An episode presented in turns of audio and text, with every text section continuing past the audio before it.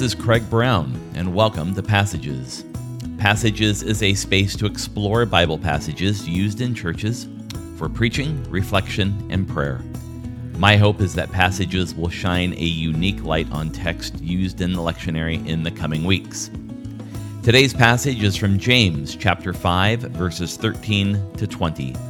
It's the reading for the 18th Sunday after Pentecost, also known as Proper 21 in the Year B cycle of the lectionary. It happens to be one of the readings for September 26, 2021. As this letter authored by James comes to a close. We hear in these final verses what it means for the Christian community to prevail in the midst of suffering, joy, and even sickness.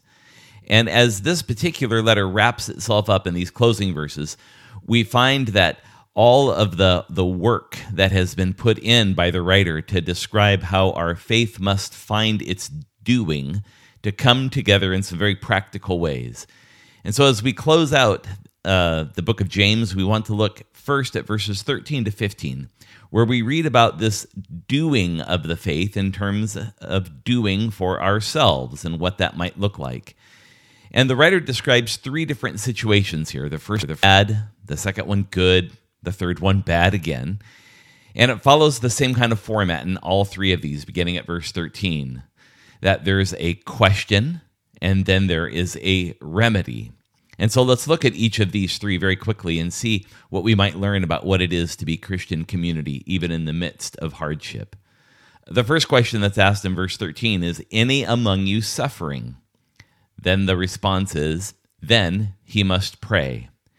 This notion of suffering is common in the community to whom this letter is written, whether it's James or someone writing kind of within the ethos or within the school of James, if you will, that this community is probably somewhere in the ancient Near East, more, more than likely near Syria or Palestine today.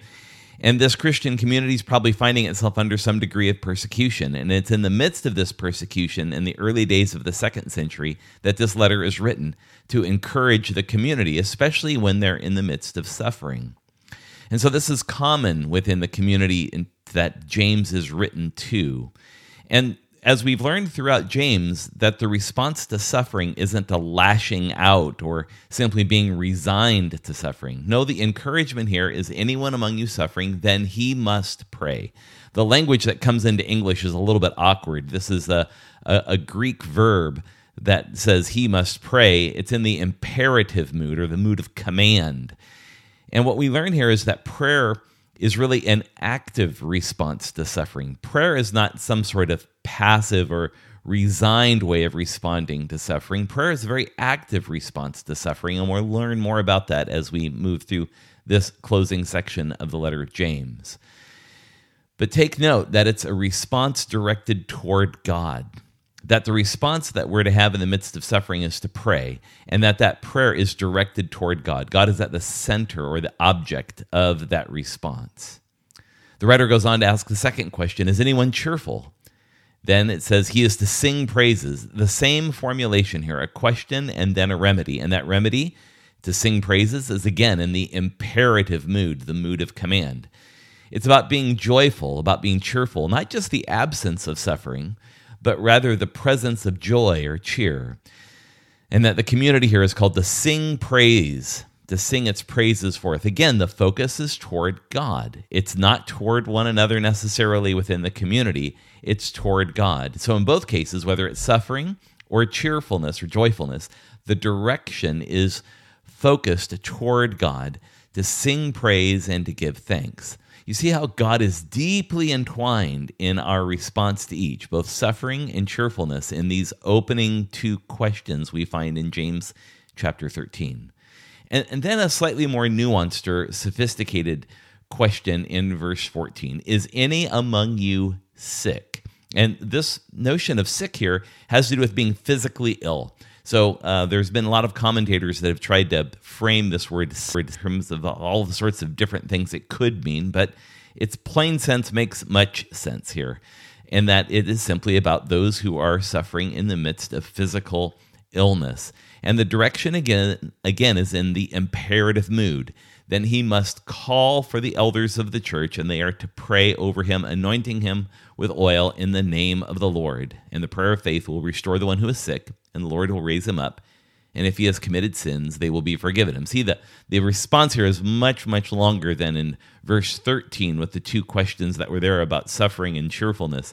This one is much more detailed in terms of how we're to respond when someone among us is sick.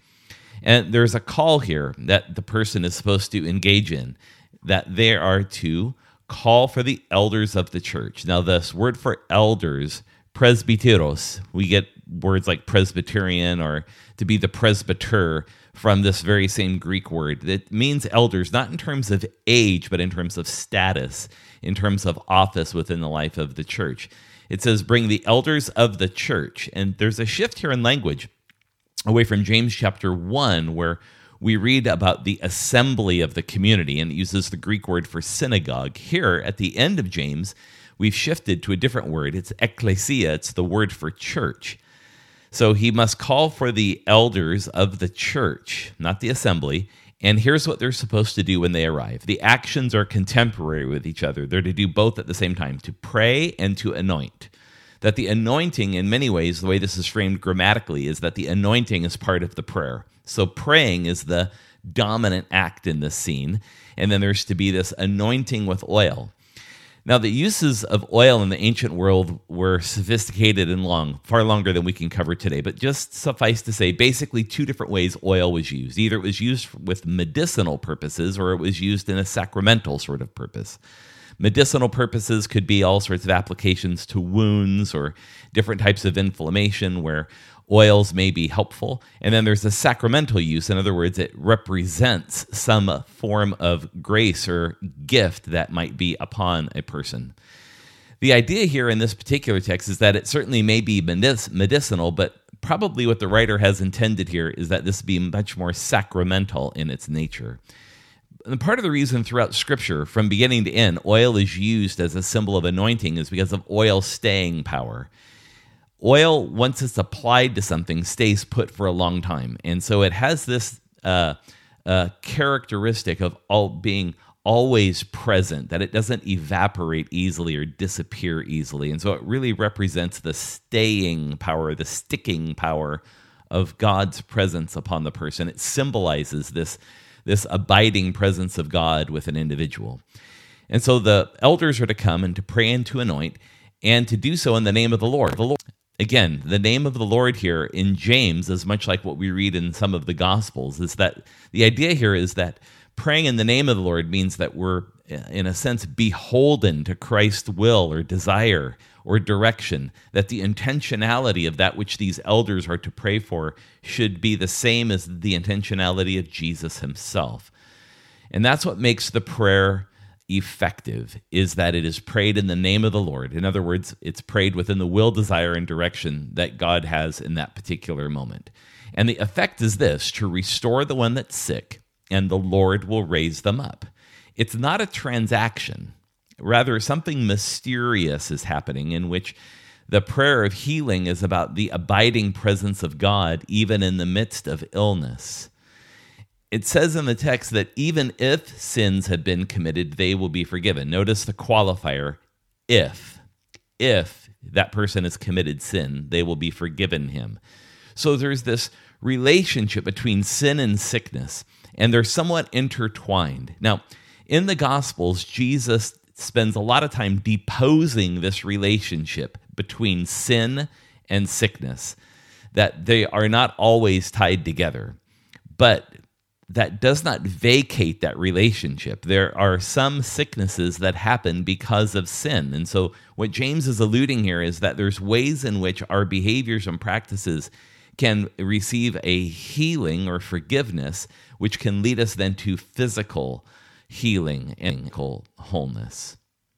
Now, the key passageway here is this is that prayer is an active and affirming response.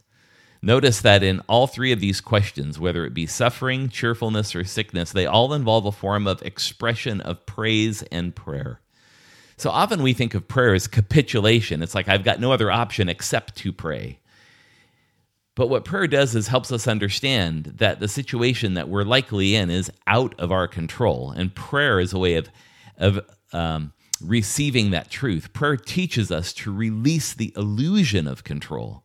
And it's not about being passively resigned. Prayer is active, it's alive, it's engaged, it's faithful. It's a way in which we participate in what God is doing in our midst. Prayer isn't quitting. No, prayer, in fact, is a means of engaging the most powerful remedy to the situation in which we may find ourselves.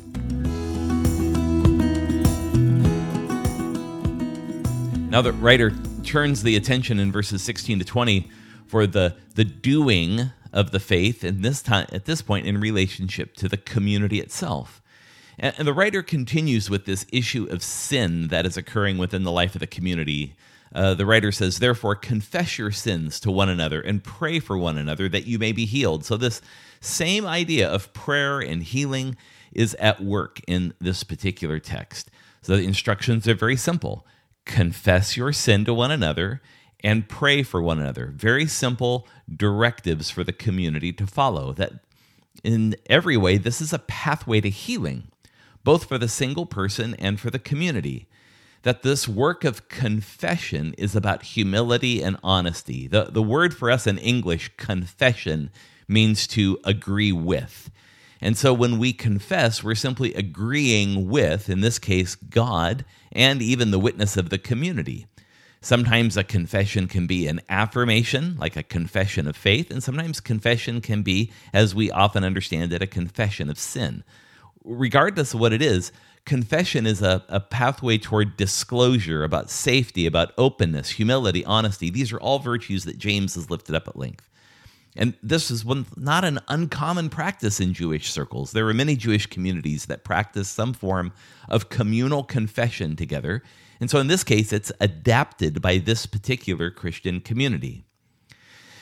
Now, one of the most interesting parts of the parts and words in James is where it talks about in this very same verse, verse 16, that the prayer of a righteous person, when it is brought about, can accomplish much. And so this is kind of used almost like a transactional guarantee of how prayer is supposed to be used. So let's take this apart just for a moment and see if we can understand better what the writer is trying to tell us.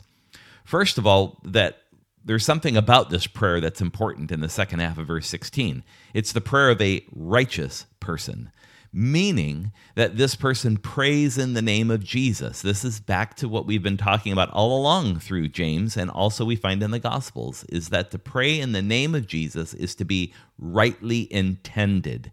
Not so much looking for the same outcome or any outcome, but the intentionality of prayer is oriented toward the glory and the magnification of God rather than just of ourselves.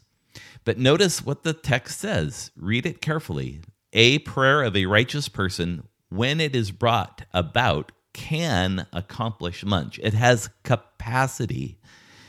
Note that it doesn't operate in the grammar that you find here, like a cause and effect, that if I'm righteous enough, whatever I pray for is going to happen. That's not how this is described. The prayer of a righteous person has capacity not necessity. The prayer is not about the outcome. The prayer is actually about communion with Christ, communion with each other. It's mystical in its nature. And in case we get to a place of misunderstanding this, the writer goes on in verse 17 to give us an example. Elijah was a man with a nature like ours the writer of James uses Elijah as the example of an ordinary man. And there's a little tongue in cheek going on here at the end of James because Elijah is no ordinary man. So when the Jewish community were to reflect on its rich history, it, even in the this time in which James was written, they would have undoubtedly looked upon two individuals, the law and the prophets, epitomized with Moses and Elijah. So Elijah is really the rock star, if you will, of the Jewish scripture. And in this particular example, the writer is saying, Look at Elijah. He's an ordinary man just like us. Well, this is kind of a humanizing way in which we can experience Elijah, in that he prayed for a drought and there was a drought, and he prayed for rain and there was rain. And this notion of suffering and blessing ties back to the questions we looked at as we began this very section in James Are any among you suffering? Are any among you cheerful? And so Elijah is this kind of constant force that runs through times of drought and times of rain, times of suffering and times of cheerfulness. So, what the writer is inviting us to do is to help us understand that this isn't about our office or our status or even who the elders are. This is about intentionality. It's about motive. And each of us have that. Uh, prayer is a democratizing act, it's a powerful one that releases the entire community to be in prayer. But not only does that prayer of a righteous person have an effect within the community, it has a larger effect in terms of the relationship we each have with God and with each other. And in these closing verses, the writer says, My brothers and sisters, if any among you strays from the truth and someone turns him back, let him know that the one who has turned a sinner from the error of his ways will save his soul from death and cover a multitude of sins. What a rich passageway in this particular text. We have a responsibility to each other. If somebody strays, we must restore. How contrary this is to the life of Christian community sometimes. So, where's the context to do this? Where's the context in which we could sit with other people and talk about how our lives are, as it says in the text, if anyone strays from the truth? And what kind of context can that conversation happen? It happens in deep spiritual friendships, enduring love between people. It says that it covers a multitude of sins. It has this potent power if we can find a way into this kind of Christian community transformational things can happen that happen nowhere else. And that's the key passageway for us here. That true Christian community is redemptive, it's healing, it's prayerful, and, and, that these virtues are formed in churches and Christian community by deep, rich discipleship. They are not accidental things, they are intentional. It takes time, effort, work, and focus to create Christian community that is redemptive, healing, and prayerful. Church is lacking the context or the ecosystem for redemption, healing, and prayerfulness. They're just a mirage of true community. Our work is to cultivate these places, not only for ourselves, but for our witness to the world around us, that we might be perceived as a peculiar community, a different kind of community where authenticity and humility and transparency are the hallmarks of who we are. That's it for this week. I am very thankful for the book of James and the teaching it brings to us about how to live in authentic community, even in moments of bleakness and suffering, that there is a power at work in our midst, drawing us into deeper communion with God and with one another. I want to finally thank the Reverend Deborah Brady and for the people at the First United Methodist Church of Modesto. They're concluding their series in the book of James, and they've been using this podcast as a part of their sermon series throughout the last several weeks. I hope all of you at Modesto First UMC are blessed by passages, and I hope that you have, have been blessed by experiencing the sermons each and every week, with this podcast being a companion along with those sermons. For now, I bid you all grace Thanks for listening, and we'll see you next time.